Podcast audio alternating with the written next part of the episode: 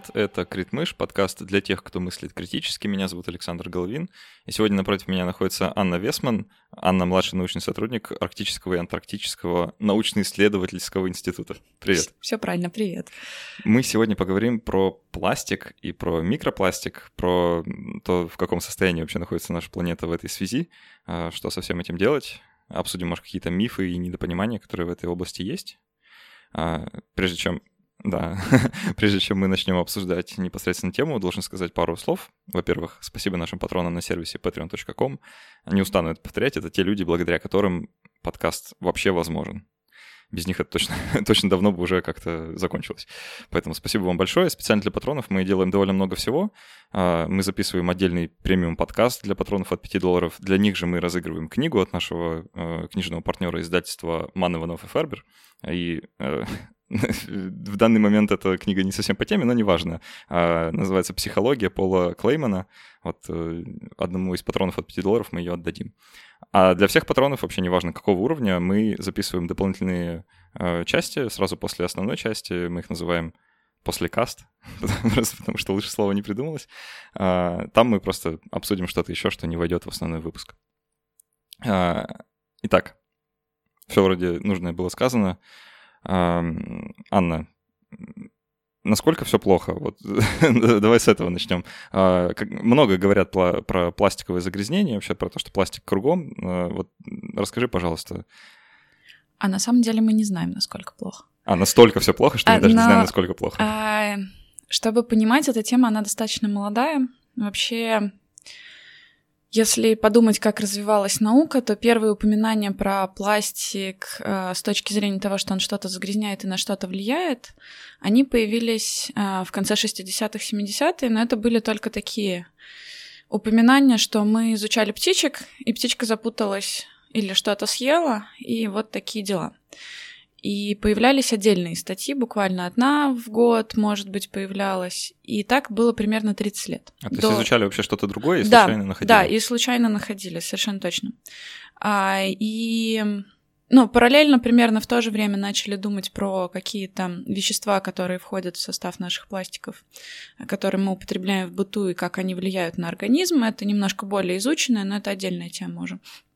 Вот, а в естественной среде это все началось в 2004 году вышла первая такая статья, которая говорила, куда-то пластик девается, мы его производим очень много, он явно не перерабатывается, явно не лежит на свалках, тогда где он?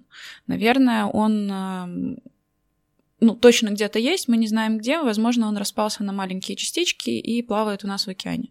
И вот тогда ученый такой Ричард Томпсон, его сейчас, э, он британский ученый, э, но настоящий британский ученый. Не, не, не тот из газеты. Не, не тот, нет, нет, нет. Его называют сейчас эм, крестным отцом микропластика, потому что вот он в 2004 году э, выпустил статью Lost and found, I think. А мне кажется, что это было что-то типа потерянные и найденные в море, как-то так она называлась. Вот. И они отобрали пробы рядом с Британией, пробы воды, пробы донных отложений, и нашли там маленькие частички пластика. И он сказал, что вот, смотрите-ка, наверное, так оно и есть, не только рядом с нами, а везде. И с тех пор просто люди начали очень активно это изучать, и у нас рост по экспоненте исследований и публикаций на эту тему. Но это 2004 год. Соответственно, это, ну, сколько? 15 лет с тех пор прошло. И для науки это, конечно, очень молодая отрасль, поэтому там еще не так много чего успели сделать. А, ну и появилось какое-то представление о, о масштабах о масштабах появилось, то есть э, все слышали про, наверное, пластиковые острова, мусорные острова в океанах. Э, это такая очень хорошая очень хороший пример про мифы и реальность, ага. про то, как это все по-разному представляется в СМИ и в журналистике, и как это есть на самом деле. На самом деле действительно есть, э, аккумулируется пластик в... Сложно без карты рассказывать. Но у нас есть основные круговороты течений во всех океанах э, в северном и южном полушарии, потому что у нас а, Земля наша круглая и вертится, и а, наше течение закручивается в такие круговороты. И в каждом океане есть, э, соответственно, просто из-за того, что у нас э, круговые течения и в центре скапливается все, что попадает с берегов. А, это действительно есть. Э, миф в том, как э, представляется это на картинках. То есть, если загуглить мусорные острова, то будут э, совершенно страшные картинки, где там не протолкнуться от бутылок. А, там, я не знаю, очень показательная картинка есть. Такой мальчик на каноэ, и вокруг него сплошные бутылки. Все, наверное, видели это, и он там что-то собирает из этого. Вот. Вот это не то, как это выглядит. Это такая немножко плохая журналистика, когда люди находят очень такую кричащую картинку и не сопоставляют ее с реальностью. Это, а, например, этот мальчик известный, это очень старая картинка, она вообще из Индонезии, там река очень загрязненная, и местные жители сдают на переработку. Угу. То есть ни разу не океан. Вообще ни разу не океан. Вот. И там другие мусорные острова, это часто действительно мусорные острова, но где-нибудь, например, это остров будет, настоящий остров, который превращен в свалку, потому что с соседнего острова туда вывозят мусор. То есть, да, как бы вроде как и не наврали, но вроде как и не в Тихом океане совсем не плавает. Вот. А на самом деле это скопление будет маленьких частичек, часто они под поверхностью, то есть можно смотреть на море, это, ну, море и море, голубое. Вот. А если посмотреть повнимательнее, то это будет такой суп из конфетти. А, ну, то есть маленькие частички пластика, которые, возможно, невооруженным взглядом даже и не видны, будут какие-то там проплывать редкие бутылки, не знаю, сетка, обрывки сетей с чем-то еще, но это не будет вот таким вот массивным пятном, по которому можно условно пройти. Да, там... то есть слово остров здесь э, а, Да, да, остров это скорее для громкого эффекта, ну, потому что в экологии, когда про нее говорят, очень любят иногда нагнетать и пугать, потому что это привлекает внимание больше но люди, которые эм, как-то начинают мыслить критически и оценивать, то есть видят такую статью и такие, о, мальчик на каноэ посреди Тихого океана, что-то как-то странно, ну, наверное, такого быть не может. Эм, тогда люди начинают скептически относиться ко всем остальным новостям. То есть, если эти безумные экологи врут просто на каждом шагу, то, наверное, и то, что действительно правда, уже воспринимается скептически такая, да То нет. Все преувеличивают, все не так плохо. Да, да, да, да, да. То есть там тоже глобальное потепление, там, да ладно, этого всего нет. Но ага. на самом деле не так однозначно. Ну, по- хорошо, понятно. То есть острова — это вот та часть фразы, которую стоит брать в кавычки, видимо, очень сильно. Да, это кавычки, но это, скажем, повышенная концентрация загрязнения в том районе. Ага. А, хочется узнать, ты начала с того, что сказала, а, что пластик, э, вот мы его очень много производим, я, кстати, не знаю сколько, но представляю, что очень много. Я проверила, есть два источника. Один это европейский отчет. Там э, говорят, что в 2017 мы достигли 350 миллионов тонн в год. Произведено нового. А, да, нового. Ага. Ежегодно производится. А по какому-то другому отчету это было уже что-то типа там 400 с лишним миллионов тонн. Но, честно говоря, когда это уже там сотни миллионов тонн, для меня... Там без разницы. Там, ну, ну, по крайней мере, я не могу это представить Сколько это, Сколько да? это, да, в реальности. То есть это сотни, сотни миллионов тонн в год. Ой, я в каком-то выступлении смотрел, э, очень забавно, какая-то женщина рассказывала про все эту экологическую ситуацию с пластиком и сказала, да, что тоже называла какие-то такие цифры, что там миллионы тонн производится, и потом сказала, что это, представьте себе, это по объему столько же, сколько там э, две с половиной тысячи Empire State Building я так, типа, ну я не могу себе представить. Да, две с половиной тысячи. В общем, да. Хорошо, получается, вот мы его очень много производим и потом как-то используем, а потом он куда-то пропадает из нашей жизни, а, и почему-то так оказывается, что попадает в океан. А, как, как, как так происходит, что он в океане оказывается? Да, то есть тут еще надо посмотреть на структуру того, что мы производим. Где-то примерно две трети того, что производится ежегодно, это продукты со сроком службы менее пяти лет. Это будут, э, это упаковка, это всякие предметы ежедневного потребления, э, типа там зубные щетки, что-нибудь еще, и это текстиль. То есть это то, что мы купили, и через пять лет, скорее всего, выбросим. Плюс у нас, э, к сожалению, не во всех странах есть налаженная система обращения с отходами. Даже, в общем, в нашей стране это не очень хорошо работает, мягко сказано. Вот. И то, что перерабатывается, это очень небольшой процент. Это, я, честно говоря, не буду врать, но там мизерные проценты. Даже в Европе. Я слышал, там от всего объема пластика перерабатывают что-то в районе 5 или 7 процентов. Да, да, да, да. То есть там какие-то очень маленькие проценты. А, и это, во-первых, не все пластики могут быть переработаны, сейчас еще технологии не совсем дошли. Вот. А во-вторых, у нас, э, то есть, э, что собой представляет полигон, например, в нашем случае в России, высокотехнологичные полигоны в Европе — это одна история. Там специальное такое техническое сооружение, где есть отвод сточных вод, и все это там как-то а, хорошо достаточно утилизируется. В нашем случае в большинстве мест это просто яма, в которую все скидывается, потом это становится горой, и потом в идеале это все присыпается землей, и как бы такой получается холм внутри с начинкой. О, у нас, по-моему, как раз в Петербурге, где-то в районе э, старой новой деревни, вот там есть как раз такой холм. Есть и, на выезде бывшая... с парашютной на а, севере вот. города, да, это... как раз бывшая свалка. А, а, ну бывшая свалка, это сейчас еще, только они сейчас консервируют. Ага. По идее, должны закончить. Но да, у нас много таких есть. А, вот. И в чем проблема? В том, что пока это еще не законсервировано, а оно все лежит горой, и ветром может уноситься. То есть, опять же, если кто у нас ездил по парашютный выезд на кольцевую. Там а, вокруг свалки такие стоят деревья, которые раньше были э, лесозащитной полосой, но теперь там три дерева стоят, и, и они все увешаны пакетами, потому что их несет э, со свалки ветром, в общем, понятно, потому что ничего не держит.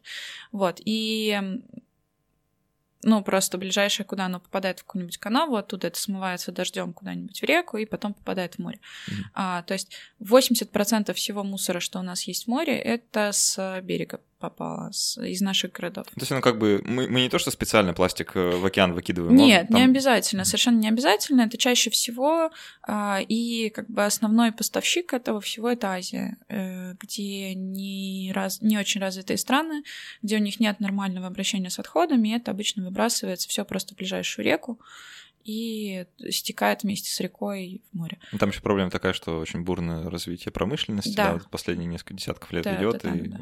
Абсолютно. Сложно за этим всем успеть. Абсолютно, да. То есть там уже пришли, в общем-то, и все и продукты, и технологии из развитых стран, а местные э, технологии обращения, например, с отходами, они еще не догнали даже близко. Вот. И ну или, например, просто кто-то положил мимо урны бутылку, ее смыло дождем, опять же. То есть обычно это не то, что кто-то пришел и там из мусорного ведра шварк в воду и там все. Э, оно как-то само. Да, да, да, оно как-то само туда попадает. Вот. Э, и есть еще источник, когда с, э, с кораблей с наших судов попадает, либо, опять же, случайно там что-то смыло. Была очень смешная история давно, когда корабль перевозил резиновые игрушки и, и они попали в шторм, у них смыло контейнер, и вот эти вот э, резиновые игрушки, они, значит, плавали по морю, и э, было сделано исследование, как они там дрейфуют, э, и куда там прибивают эти резиновые уточки. Вот. Но, Полагаю, общем... что они до сих пор где-то плавают, да? Ну, их, возможно, вынесло на берег уже где-то, да, их выносило на, на берега. А, но это один только из примеров таких. А чаще происходит, была целая такая мини-экологическая катастрофа, когда когда производится пластик, он производится из э, маленьких гранул. То есть сначала производятся гранулы, потом их доставляют до места того, где производят э, какие-то уже предметы из пластика и переплавляют. И вот э, контейнеровоз с этими гранулами тоже у них смыло один контейнер, или не один даже. И эти гранулы начали выплывать по всем окрестным берегам. В было это в Азии, по-моему, и в Китае, и где-то вот э, по островам. И там если посмотреть записи этого всего, то там просто весь берег будет покрыт такими, как маленькими жемчужинками, ну, прозрачными. И это, конечно, ничего хорошего для, для окружающей среды нет, потому что часто животные путают с кормом. Вот, и люди там активно собирали их. Компания заплатила, по-моему, какой-то штраф большой. То есть вот такие источники тоже бывают, но это редкость. Это не основной. А, я так полагаю, что крупный мусор это, конечно, плохо, да, если там бутылки плавают в, в океане, но, судя по всему, э, гораздо больше проблем вызывает то, что это все начинает распадаться. Да, и вот как раз э, переходя к тому, что называется микропластиком, а, ну, вот эти гранулы, наверное, тоже относятся, да? Я Да. так полагаю, что микропластик Да, да, да. это все, что там меньше скольки миллиметров? 5 Пять- миллиметров. ага. А, И, видимо, этот пластик э, как-то может э, распадаться на самые, на очень-очень мелкие-мелкие части, которые даже невооруженным глазом потом не видны. Да. Но тут как бы мы, когда говорим про влияние на окружающую среду, есть макромусор, который больше там двух с половиной, по-моему, сантиметров считается. А, и там тоже есть негативные последствия, но они более очевидные. То есть там животное запуталось, э, получило травму, или не смогло двигаться, не поело, умерло. Ам, Потом есть э, проблемы с тем, что животные потребляют пластик, то есть э, особенно птицы, например, которые кормятся с поверхности, они часто заглатывают, у них э, появляется сложное чувство сытости, и, соответственно, они перестают есть и просто погибают от того, что не потребляют достаточное количество питательных веществ. Вот. Потом есть еще проблема с тем, что всегда есть организмы, были организмы, которые э, по-английски они называются hitchhikers, э, по-русски, я, честно говоря, не знаю правильного названия. Автостопщики. Да, автостопщики, но а, мне кажется, по-русски они так не называются. Ну, В общем, организмы, которые прицепляются к чему-то и дрейфуют с помощью этого чего-то на новое место. Это всякие моллюски, крабики. И раньше, пока не было пластика, они использовали острова из водорослей, там какие-то деревяшки. И понятное дело, что этого всего время жизни не такое долгое, соответственно, какие-то огромные а, расстояния они так переправиться не могли. А, С пластиком они могут... э, Пластиковые острова тоже такие маленькие, имеется в виду плотики, они тоже есть. Это когда там в сетке запутывается бутылка, к этому всему присоединяется пакетик, и это вот такой вот плотик, к которому можно очень хорошо прицепиться и с ним куда-то придрейфовать. И с такими плотиками можно, в общем, уйти очень далеко. И почему это плохо? Потому что часто это называется инвазивные виды, когда вид из одного региона попал в другой, и часто они оказываются более агрессивные, чем местные виды. А, Вот. э, Есть еще такая проблема. Это с большим мусором. То есть тут все достаточно очевидно и прямолинейно, и можно представить заранее, что будет. А с микропластиком, то есть микропластик, он бывает первичный, когда его изначально произвели очень маленьким, это в косметике, например, это вот эти вот гранулы для производства дальше. И вторичный. Вторичный это который произошел из э, каких-то больших э, объектов, уже потом Откололся. откололся, да. А, то есть, например, наша, кто-то выбросил бутылку на улице, ее начало ветром носить по там, бить о камни, она стала более хрупкая. А, плюс на нее воздействует ультрафиолет с солнцем, плюс, а, например, холодно, жарко, перепады температуры, перепады влажности, все это влияет на качество пластика, и он начинает становиться хрупким, начинает распадаться. Потом потихонечку он попадает, например, в реку, и там воздействие волн плюс, и потом попадает в море. Вот, попадает в море, и там еще соленость повышенная, и становится совсем хрупким. Но при этом он не меняет свои свойства, то есть это все тот же пластик, все тот же, все то же вещество, а, но а, уже очень маленькое. Вот почему какие негативные последствия у этого могут быть? Тут не все так просто, потому что, в принципе, а, пластиковая частица, ну, то есть, например, все знают, что птички, они едят песок, чтобы там прочистить желудок, чтобы а, это помогало им как-то переваривать, мне кажется. Да, зачем-то они, наверное, Да, э, ну, ну и, в общем, ты съел, оно потом вышло, и никаких проблем не должно быть, по идее. Вот. Но а, с пластиком все не так просто, потому что при производстве используются дополнительные присадки, которые а, придают те или иные свойства, например, большую пластичность, э, большую там, прочность или что-то еще, и они могут быть токсичными. А, Сейчас на там, кто покупает себе многоразовые бутылки для питья, там везде написано а, бисфенол фри, БПА фри, потому, потому что это вещество, которое было доказано, что оно влияет на эндокринную систему, оно токсичное, и его стали убирать из всех, а, то есть пластики с этим веществом стали убирать из потребления бытового.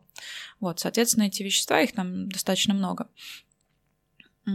они могут потихонечку быть, выделяться в окружающую среду. И плюс пластики, они часто действуют как губка. Они могут впитывать в себя вредные вещества из окружающей среды.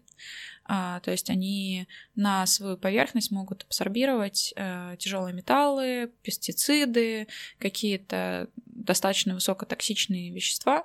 А, то есть если, например, у нас частичка пластика полежала в воде, в которой были тяжелые металлы, то концентрация этих тяжелых металлов на поверхности пластика будет больше, чем а, в воде в какой-то момент. И вот это уже проблема, потому что потом, попадая в организм, эти вещества могут выделяться уже в организм при повышенной температуре, потому что же там внутри тепло. Вот. И поэтому, опять же, когда говорят, что вы будете есть рыбу с пластиком. В общем, нет, вы не будете, потому что ну, вы не едите рыбу со внутренностями, как минимум. И микропластик, он не такой маленький, чтобы проходить внутрь тканей. Он остается в желудочно-кишечном тракте. Если это все удалить, то сами пластиковые частички вы не съедите. Но э, вы можете съесть э, все вот эти вот сопутствующие загрязнители, которые были на пластике и потом перешли уже в ткани угу. э, организма. Вот, вот, давай немножко подробнее остановимся, потому что часто можно услышать, что вот этот микропластик, попадая, ну, оказываясь э, в какой-то не знаю, в какой-то среде, он э, поглощается, ну, начинает э, перемещаться вверх по пищевой цепочке, то есть вот там сначала какой-нибудь планктон под, подъест, потом какие-то мелкие рыбы, потом рыбы покрупнее, э, и все это, значит, в итоге попадает на стол человека, и вот мы с э, тканью э, рыбы съедаем э, микропластики, что в нас он тоже обнаруживается. Вот это так да не так. То есть до, до рыбы, до птицы это действительно так, потому что они не чистят то, что они едят. Ага. А мы все-таки, ну, я, по крайней мере, не знаю своих знакомых, которые будут есть рыбу совместно с, с головой. С, с головой и со внутренностями, просто со всем, что есть. А все-таки мы едим именно э, сами э, само мясо, которое. А микропластик, он э, не, не может проходить через мембрану тканей. То есть он есть еще нанопластик, но это вообще отдельная тематика, это уже переход на наноуровень, он действительно может переходить в мембраны, может попадать в клетки, э, но там настолько мало исследований, и про него сейчас настолько мало знают, что э, сказать, что это может влиять на наш организм, в общем, э, пока что нет никаких исследований, которые бы это подтверждали. Вот. А другое дело, что в нашем организме действительно пластик есть, и просто когда ты живешь в большом городе, а, самая большая, самый большой источник микропластика для нас — это стружка от шин. То есть, когда машины ездят, а, шины стираются, это все висит пылью в воздухе, и мы это вдыхаем. А, то есть можно не бояться, что вы съедите частичку пластика с рыбкой или там проглотите лишний кусочек зубной пасты с микропластиком. Это не так все принципиально. А просто вот пройдя вдоль Невского проспекта, вы вдохнете гораздо больше. Uh-huh. То есть э, это, это правда, что во всех организмах содержится пластик. Ну, другое дело, что немножко не те пути доступа, про которые все говорят и думают. А, где-то видел еще, что все настолько плохо, что вплоть до того, что э, в моче определяется, значит, какая, у людей какие-то частички пластика можно найти. А, уж не знаю, насколько это правда. Честно, не знаю, При... не искал. Вспоминая устройство выделительной системы, кажется сомнительным вообще, в принципе. Вообще, но... да, не должно быть. А, ну, как, может, они имели в виду как раз примеси, которые с пласт... Э, вот, э, как ты сказала, да, которые на пластике аккумулируются или выделяются при его разложении. Может, вот это имелось в виду. Не знаю. Не знаю, честно говоря. Тут еще с теми веществами а, это пока тоже только лабораторные исследования. Надо понимать, что а, это пока что на уровне, что брали, например, а, рыбу, э, кормили ее специальными частичками пластика с повышенными концентрациями там, тяжелых металлов, и потом у рыбки начинались проблемы со здоровьем. Но в естественной среде пока что невозможно понять, это просто потому, что она плавает в воде с повышенной концентрацией тяжелых металлов, или это потому, что она съела частичку пластика где-то, или... Ну, в общем, пока вот эти взаимосвязи, они очень э, сложно определимы, и достаточного количества исследований пока не было. Недавно еще была громкая такая история, когда э, вроде бы какие-то ученые подсчитали, что человек э, там, то ли в неделю, то ли в месяц съедает пластика эквивалентно там, 50 грамм или что-то, ну, типа как вот как одну пластиковую карту, и что вот в нас попадает вот столько пластика ежемесячно, скажем. И все так, ну, немножко напряглись, там э, все это обсуждалось, что вот, ничего себе, целую. Представьте, что вы берете за обедом эту пластиковую карту, съедаете, это вот как будто бы то же самое по объему. Не слышала, нет? Не слышала, честно говоря, я пытаюсь сейчас представить. Ну, может быть, живя в больших городах, это и правда. Ну, ты а, скорее вдох, вдохнула. Да, ск- скорее вдохнул, чем съел. Ага. Ну, то есть, если там, когда вы чистите зубы, даже если вы купили пасту с микропластиком, и если вы потом прополоскали рот, то, ну, вряд ли. Ну, в общем, вряд ли, честно. честно. Ну, видимо, кто-то опять где-то что-то преувеличил. Ну, то есть нет, нет, может быть, в больших городах это правда, у нас много источников попаданий. Но если вы живете, например, в маленьком, где-то вам повезло жить э, в городе, где не такая большая нагрузка на окружающую среду, то можно достаточно расслабиться. Эм, есть ли у ученых, исследователей уже какое-то понимание, что, что с этим делать? И вообще нужно ли с этим что-то делать? Или это просто какое-то следствие нашей деятельности, с которой нужно просто смириться? Или требуются вот прям какие-то активные действия?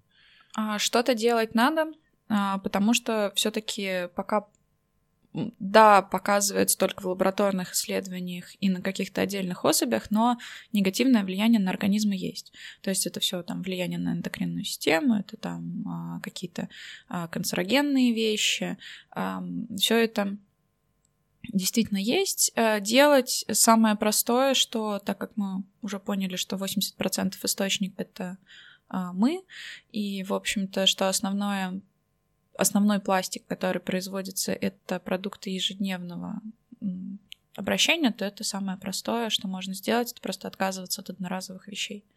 И, а, к сожалению, конечно, это сложно сделать на уровне одного человека, но можно.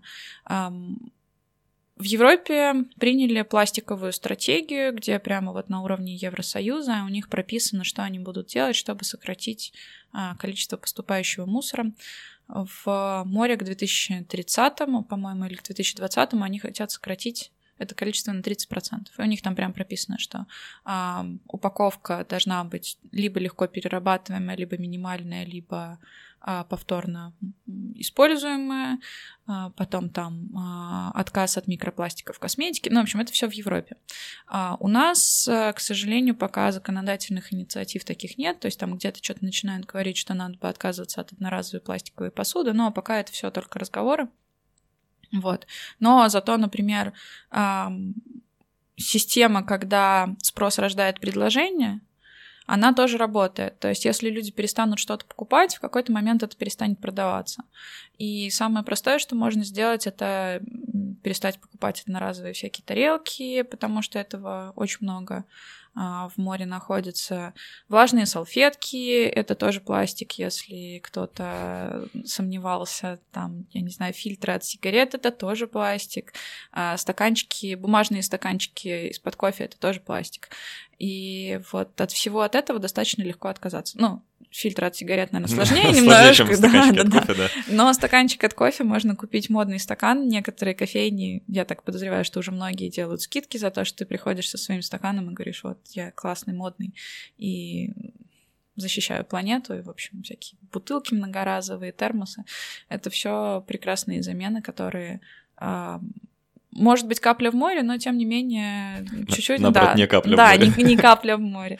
В общем, это все. И, например, сказать лишний раз, когда заказываете какой-нибудь матча латте, сказать, а мне без трубочки, это тоже классно работает. Вот. Э, очень забавно получается такой твист судьбы, что ли. Если посмотреть какую-нибудь рекламу, социальную рекламу там 70-х годов или вот там, ну, конца 60-х, можно увидеть, особенно в Америке это было очень классные такие, а, как это называлось, throwaway lifestyle. Да, да, да. Это... это, это было прям модно, э, чем-то воспользоваться и выбросить. Это прям было какое-то новшество. Да, да наконец-то женщина не посудомойка, ты можешь. Это, по-моему, статья была где-то в Life, или ну, вот э, как картиночка, которую я присылала, там, где такая счастливая американская семья выбрасывает да, вокруг да. себя одноразовые штуки. И там, да, наконец-то можно не стоять у раковины, можно выкинуть подгузник, это все очень здорово.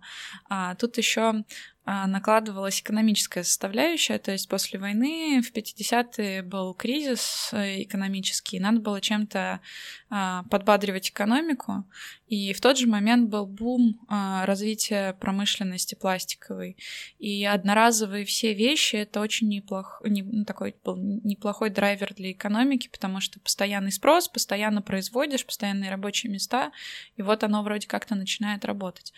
Um, то есть тут была еще такая часть. Вот. Но сейчас, конечно, от этого надо потихоньку уходить. То есть пластик это не обязательно плохо. То есть я видела каких-то радикальных эм, экоактивистов, которые говорят, надо отказываться от пластика везде. Ну, в общем, на самом деле я не хочу прийти в сдавать кровь, например, и мне ее будут брать прокипяченным э, Стеклянным, а, стеклянным шприцом. шприцом, да, я все-таки предпочитаю, чтобы где-то пластик был, и, ну, какие-то вещи, например, там, куча технологических решений сейчас, они возможны только благодаря тому, что у нас появился такой материал, который легкий, прочный, а, гибкий. Дешевый. Дешев... Ну, даже не обязательно дешевый. Тут именно вот, э, вот эта вот э, легкость и прочность и гибкость, она часто играет больше, большую роль. А Зато вот те вещи, которые можно легко заменить, мы, конечно, привыкли. Мы привыкли, что можно не брать с собой мешок, например, в магазин а, и там авоську, а можно прям так прийти, купить и нормально. Но на самом деле, например, там я не знаю, связку бананов не надо класть в пакетик. Ну, ну не надо, правда, зачем? А, и вот все эти достаточно простые замены, к которым мы привыкли за последние, ну, я не знаю, мои родители еще так не покупали продукты. То есть это, это совершенно новые вещи. Э, меня иногда удивляет, я вот просто с тех пор, как начал про это думать и обращать внимание вообще на то количество упаковки, которые я вот приношу домой из магазина, иногда просто поразительно получается. Ты покупаешь какую-нибудь шоколадку, и вот, ну, не шоколадку, скорее, там, не знаю, коробку, не знаю, сладостей каких-нибудь, и вот она сверху, значит, упакована. И внутри отдельно каждая конфетка тоже упакована, и еще внутри упакована. Короче, да, там и еще слой. там коробочка будет, да. пластиковый, пластиковый поддончик, чтобы она держала форму. А самое мое любимое это когда а, в некоторых магазинах есть, например, один апельсин в коробке пластиковый. Ну вот, вот, вот серьезно, как бы за, за что? А, а вот. вот, точно, с чаем это вот еще, кстати, а, постоянно удивляет. Вот продается упаковка чая, да, там, ну не называя каких-то названий, но вот все, наверное, видели, в пакетиках, да, чай в пакетиках. И вот он сверху, значит, обтянут поли, полиэтиленовой какой-то упаковкой, значит, сама картонная упаковка тоже там с краплением пластика, может быть, чтобы прозрачно было видно mm-hmm. что-нибудь. Потом, значит, сами индивидуальные эти пакетики в своей пластиковой упаковке. А, и сам пакетик тоже, тоже ни разу не бумажный, да, наверняка там да. еще что-нибудь есть.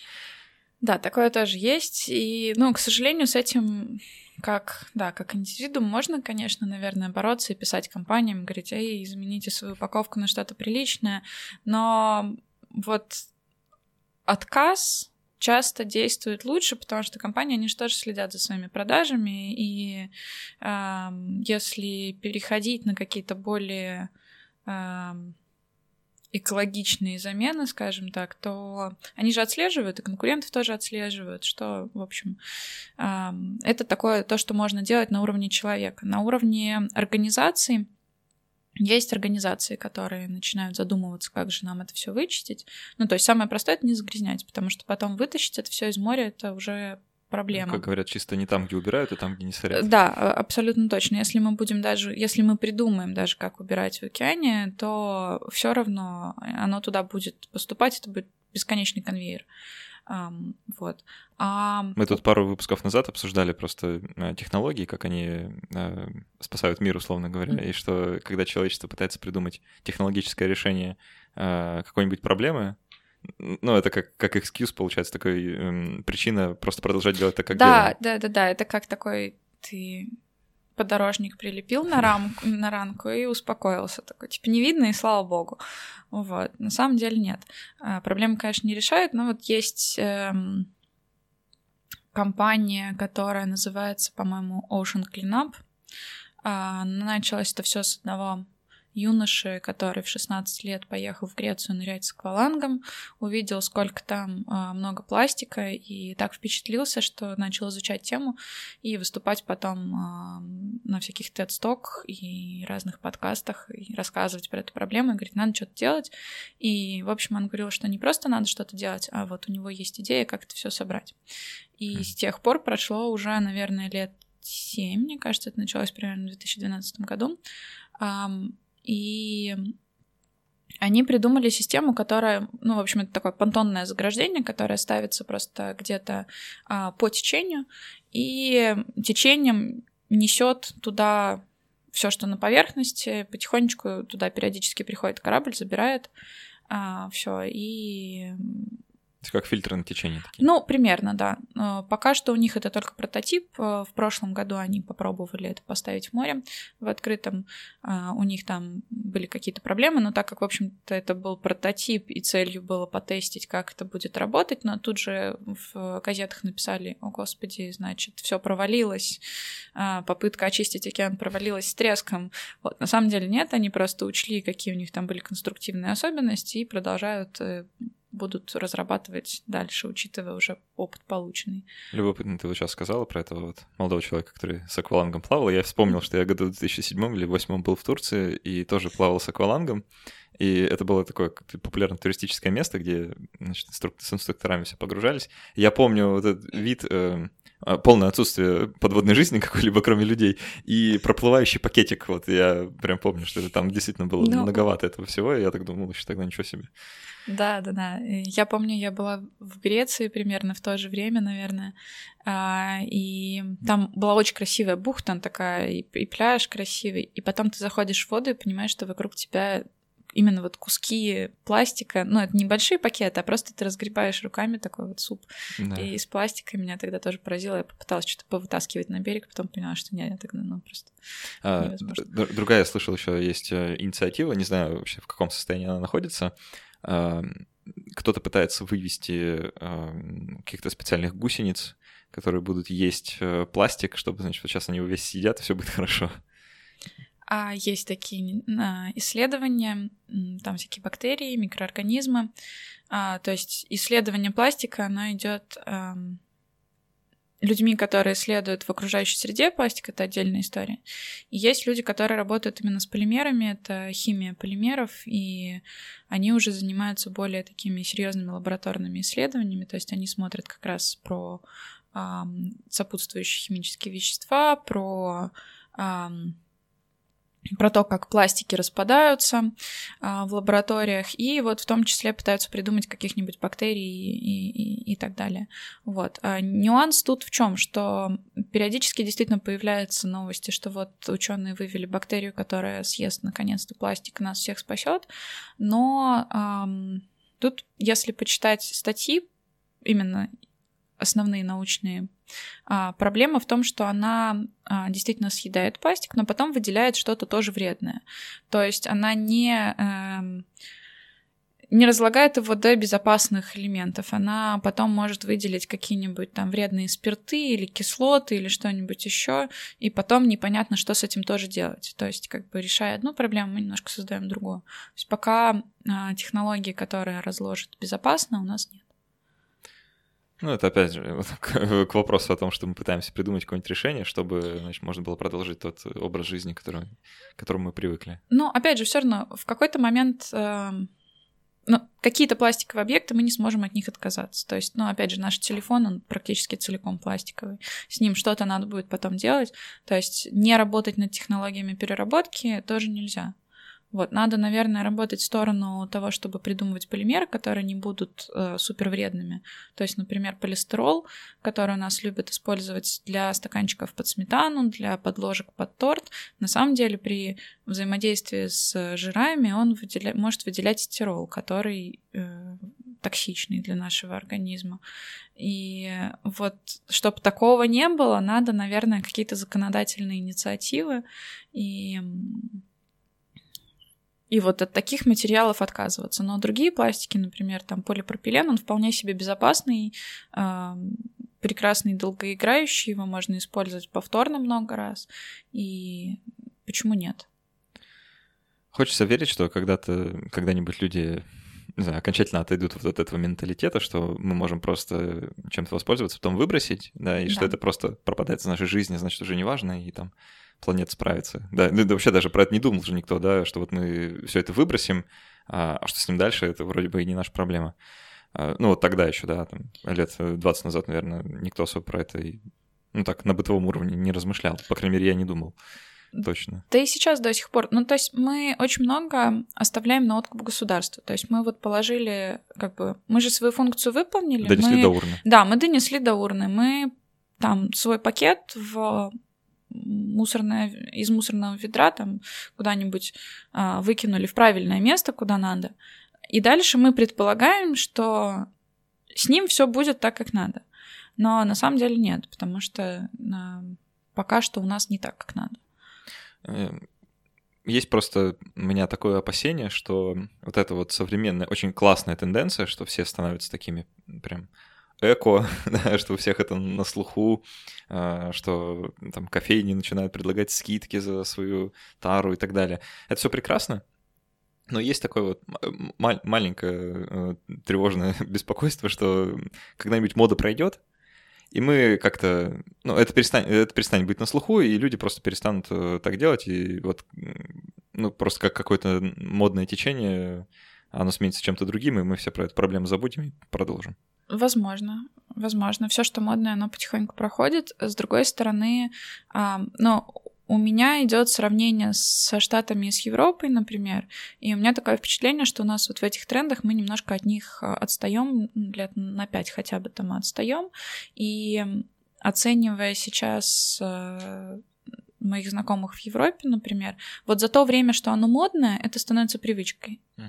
И как бы ты только начинаешь углубляться, начинаешь читать про это, и когда ты начинаешь про это читать, ты начинаешь больше задумываться, то есть это такой какой-то а, в данном случае не порочный круг, а наоборот, и вроде как ты начинаешь больше думать, и уже не хочется возвращаться к прошлому. Но у нас есть еще специфика того, что кризис 90-х, он не так давно был, и перестройки. И у многих у старшего поколения есть ощущение, что если ты можешь себе позволить купить больше, значит все хорошо. Вот на полках изобилия, слава богу. И поэтому, когда говоришь, да надо меньше потреблять, да не покупайте вы там миллион этих дешевых вещей, купите одну хорошую. А, мне мои знакомые, когда я только начинала увлекаться всей этой тематикой, говорили, мне нравится, что я пришел в магазин, и там есть выбор. Слава богу. Вот поэтому тут еще вот эту вот ментальность надо в какой-то момент будет переломить. Но это образование. Ну, а, мне кажется, знаешь, это получается, что основная проблема пластика и опасность его в том, что он настолько удобен, что да. очень быстро можно привыкнуть к, к, вот, к его удобству и тому, что он а, так хорошо выполняет свои функции, что отказаться ну, от многих вещей практически невозможно. А, есть, вот э, ты упомянула тоже уже, что полный запрет пластика — это, наверное, не тот путь, которым человечество пойдет, потому что это просто, ну, невозможно, наверное, да, представить себе мир без пластика сегодня просто нереально, потому что он реально везде, да, если просто оглянуться, тут почти все из пластика, пластиковый мир. А, как-то шутка такая была, знаешь, что когда пришла нужда постучать по дереву, выяснилось, что весь мир состоит из пластика, да. Вот, а, и другой момент, что просто отказ от пластика, он может привести даже к большим экологическим проблемам, ну, создать больше проблем, чем решить, потому что я, опять же, не знаю, насколько это правда, но вчера узнал такую шокирующую для меня информацию, все еще пытаюсь ее осознать и как-то проверить. А, вот есть производство вот этих полиэтиленовых пакетов, uh-huh. и оно, ну, на самом деле, ну, довольно экологично, в том смысле, что, э, ну, если не брать в расчет вообще весь пластик, да, получается, что энергию, э, энергии на производство одного пакета нужно затратить очень-очень мало. Прям вот они... Гораздо меньше, чем бумажного. Гораздо меньше, чем бумажного или вот э, там холщовые косумки, например. Да. И получается такая забавная штука, что если брать в расчет не пластик, а углеродный след, то да, гораздо экологичнее пользоваться одноразовыми пакетами. Это абсолютно верно. И точно так же, как, например, очень многие э экоувлеченные люди, они начинают заказывать себе, например, органические товары откуда-нибудь из Австралии. О, Ну, как бы, с одной стороны, да, классно, ты пользуешься хорошими экотоварами, с другой стороны, ну, блин, оно летит из Австралии. А, Если можно купить местное, то всегда местное лучше. И устойчивое развитие, например, оно не только про планету, оно в том числе и про общество. И в этом случае нужно рассматривать, как то или иное производство влияет на, например, местную экономику в том числе. Вот. И а, если мы все дружно скажем, а нет, мы больше не покупаем это и вообще отказываемся, то некоторые производства встанут и все. Вот. То есть это, конечно, должен быть такой плавный процесс перехода. И если увлекаться экологией, то вам не надо 150 сумок э, холщовых, господи. А- Одна на 20 лет, и потом внукам передать, и вообще здорово. Там просто подсчет был, короче, что нужно примерно э, 7 тысяч раз воспользоваться косумкой для похода в магазин, чтобы вот по углеродному следу она а, обыграла пакеты. Ну, примерно так. Ну, поэтому, да, вот од- одна есть, и слава богу, и больше не надо покупать. У меня, конечно, так не получается, у меня э, их, наверное, штук Много. Да, у нас Много. тоже много. много. Ну, и их еще дают везде на всяких мероприятиях, поэтому... э, и... Да, часто надо взвешивать, но это уже такие дебри, когда начинаешь увлекаться этой тематикой, и тут есть еще опасность в том, что ты пытаешься сделать хорошо, ты понимаешь в какой-то момент такой, о господи, я убиваю планету, все плохо, надо что-то делать. И ты начинаешь что-то делать, и потом понимаешь, что а как бы лучше-то не становится, я все равно делаю плохо. Что не делаю, все плохо. Но вот с таким подходом, наверное, не надо жить. Нужно, ну, хотя бы то что-то стараться, какие-то маленькие шажочки, там, да, ну. Одна да. холщовая сумка все-таки лучше. Судя по всему, жить так, чтобы не, не потреблять ресурсы окружающей среды невозможно, потому что Нет, невозможно. Особенно в городе. Особенно в городе быть абсолютный там zero, zero waste, ноль отходов, это, это невозможно.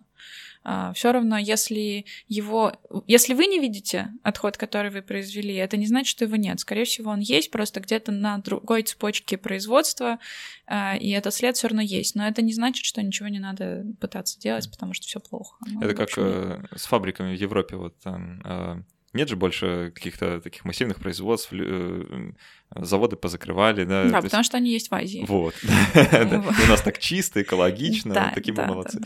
Э, Спрятали это все под ковер просто в стран третьего мира и гордимся, что мы такие постиндустриальные. да. Э. Э, Получается еще вот такая штука, что если мы сейчас откажемся вот от всей той упаковки, э, в которую еда вся завернута, да, бананы, и, там, одиночные бананы перестанем в полиэтилен упаковывать, еще что-то такое, э, может так получиться, что срок хранения продуктов снизится, например, а так как у нас и так одна треть все произведенной еды выбрасывается, то это количество может увеличиться, а это выбросы метана в атмосферу, а это парниковый газ, ну и опять. Ну, ам, это уже такая отдельная тема, не совсем про пластик, но тем не менее. Э, Если уж говорить про какое-то устойчивое развитие и устойчивый образ жизни дальше, то он невозможен без э, изменения образа жизни, причем достаточно кардинального и отказа от многого всего, что вот нам сейчас комфортно и хорошо. То есть, скорее всего, чтобы э, не так сильно воздействовать на окружающую среду, не надо, чтобы в магазинах было так много всего. Э, Не надо, чтобы выбрасывалось так много всего. Но тут надо понимать, что тогда, если нам в феврале приспичило купить э, килограмм клубники, мы, скорее всего, не сможем этого сделать, потому что это будет э, невозможно доставить, невозможно сохранить. Вот. А, Или там мы хотим тост с авокадо, но, в общем, тост с авокадо не всегда можно будет получить, потому что там их привезли условно два ящика, и вы не были теми счастливцами, которые успели купить а, первый ящик. Вот. А, к этому надо потихоньку как-то, наверное, приходить бы, потому что, в общем, жили без этого. Но, с другой стороны, упаковка, она не всегда... То есть где-то нужна действительно там рыба, мясо, молочка, они действительно испортятся. Но вот эти вот бананы, им не будет абсолютно ничего. Они как в пластике испортятся, так и без пластика. Им нормально. И яблокам нормально. И вот, ну, практически все овощи могут спокойно себе жить без пластика. И, в общем, печеньки без трех этих, этих вот слоев, слоев пластика тоже выживут. А, так что все это у всего нет замен, но у многого есть. А где-то это совсем не надо. А, мы еще когда-то давно-давно в одном из первых эпизодов э, нашего подкаста общались э, с Ангелиной Давыдовой, она экологический журналист. И она высказала такую прикольную идею, что вот было бы классно, если бы ты приходишь в магазин одежды, и на каком-нибудь предмете одежды, который ты хочешь купить, есть бирочка, а, где написан не только размер, да, и как это стирать, а там указан, значит, весь экологический след, который эта вещь оставила, пока добралась вот до тебя. А, то есть там а, использовался ли детский труд в производстве, а, откуда она приехала, сколько было выброшено углерода, чтобы вот ее доставить э, вот конкретно в это место, чтобы ты ее купил. И тогда, если вот эта вся информация внезапно окажется на виду, то э, люди бы задумались, что, что мы покупаем, да, и вот э, выбирали бы то, что не так сильно следит, условно говоря. Um... Возможно, а может и нет. Возможно, да. А, есть, кстати, некоторые бренды, которые пишут, что там а, на производство этой вещи ушло столько-то литров воды. Но mm. это уже а, эко-бренды, которые на этом и выезжают. Есть прекрасные финны, которые называются... которые называются что-то у них там с мусором в названии, я вспомню. А, Pure Waste они называются, mm-hmm. потому что они делают, э, они экспериментируют с переработкой текстиля и стараются как можно больше переработанного текстиля себе в э, производство добавлять, потому что, ну, как бы текстиль, он ухудшается каждый раз э, на каждом этапе переработки, то есть нельзя взять и полностью сшить футболку из переработанных футболок, там просто она рваться будет. Вот. А Другой момент, это опять же русская специфика и, и специфика стран, в которых живут не очень хорошо. То есть в Швейцарии сто процентов люди будут задумываться о том, что, о, там здесь был использован детский труд, и там, я не знаю, рабочим в Бангладеш не заплатили нужные деньги. В России, когда ты говоришь, а вы знаете, что H&M использует, э, не платит нормальных денег на своем производстве в Бангладеш, э, скорее всего, человек тебе скажет, да господи, мне здесь не платят нормальных денег, ну, я не могу себе позволить купить там может быть, может на самом деле, потому что хорошую вещь можно купить одну на несколько лет, но очень многие говорят, я и так живу плохо, почему я должен думать еще о ком-то, кто тоже живет плохо. Да, вот тяжело вообще э, сопереживать и как-то эмоционально вовлекаться в то, что происходит там на другом конце земного шара или еще хуже да. э, в каких-нибудь совсем странных странах, названий которых мы даже не знаем. Да, но если очень интересно, есть в интернете, можно э, погуглить, называется, по-моему, Slave Calculator или как-то так. Можно посчитать, сколько э, для обеспечения вашей жизни на вас используется Рабского труда. Рабского труда. да, да, да. То есть про углеродный след э, знали многие. Я посчитала и подумала, что да, быть не может. Много? А там, по-моему, человек 10 или как-то Ничего так. себе. Вот, да, да, да. Любопытно получается, как... А я все хожу и удивляюсь, а как возможен тот образ жизни, который я веду, да? Да, да, да, вот как. Да, всего есть цена.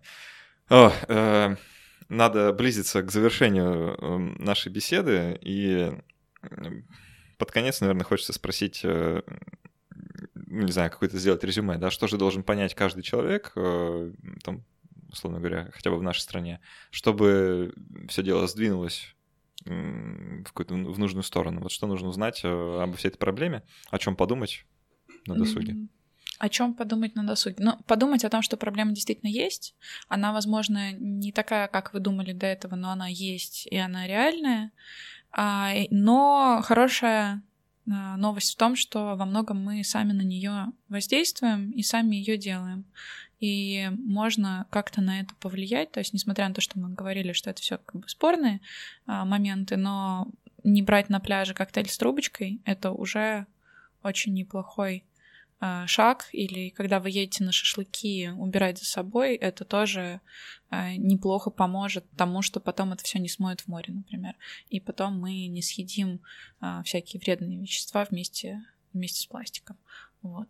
И, ну, по возможности, например, в больших городах можно попробовать помогать всяким экодвижениям. Например, у нас раздельный сбор, который э, ребятам... Страдает. Да, страдает, и у них не хватает волонтеров всегда, им можно помогать активно и смотреть, потому что они стараются пробивать это не только на каком-то волонтерском уровне, но и на законодательном. То есть говорить об этом громко, и чтобы про это было слышно с каждого угла, потому что все-таки, э, может быть, нам кажется, что мы не влияем ни на что, но на самом деле, когда э, какая-то проблема озвучивается постоянно, то они уже начинают задумываться и на верхах в том числе. А тут без законодательной инициативы далеко не уйдешь, но вот на индивидуальном уровне тоже можно. А, от себя добавлю, что классно, когда покупаешь какую-нибудь вещь, ну, неважно даже, что это, а, думать э, о судьбе этой вещи чуть дальше, чем а, та точка во времени, когда ты перестанешь ей пользоваться. Да. Вот что с ней произойдет, э, там еще спустя пару шагов. На самом деле ну, могут многие грани открыться, так скажем, использования повседневных вещей. Да, пожалуй, что нужно еще уйти от мышления, что вот мы выкинули, оно все попало в черную дыру и испарилось. Да. Вот, вот нет. К сожалению, так это не работает. Это было да, бы здорово. Да, так так не работает, но. Эм, у нас в гостях была Анна Весман, младший научный сотрудник Арктического и Антарктического научно-исследовательского института. Отлично. Я запомнил. Э, спасибо, что пришла поговорить, было очень любопытно и интересно. Вам спасибо, что позвали. Э, может, позовем еще, поговорим о какой-нибудь другой теме. А мы с тобой еще немножко продолжим. Мы поговорим э, в закрытой части для наших патронов. Мы, наверное, обсудим, может, э, какие-то твои э, советы, секреты, что ты в жизни делаешь, чтобы снизить там, нагрузку на планету. Может, какие-то какими-то поделишься тайными и секретами, не знаю, что-то такое есть? Ну или хотя бы просто... Тайные секреты. На самом деле... Не, еще рано, еще рано, а? подожди, да. А, напомню, мы разыгрываем книгу от нашего книжного партнера, издательства Манованов Фербер. А, я, если можно, попрошу тебя какое-нибудь послание написать в ней для нашего патрона. Просто ну, что-нибудь. Да, я понимаю, что книжка не по твоей теме совсем, да, это психология, но... Хорошо, напишу да. что-нибудь. можно даже просто отдельную записочку. Ну, в общем, что угодно. Хорошо. А, придумаю. А, а так все. Спасибо, что слушали, были с нами. До встречи через неделю и пока. Счастливо.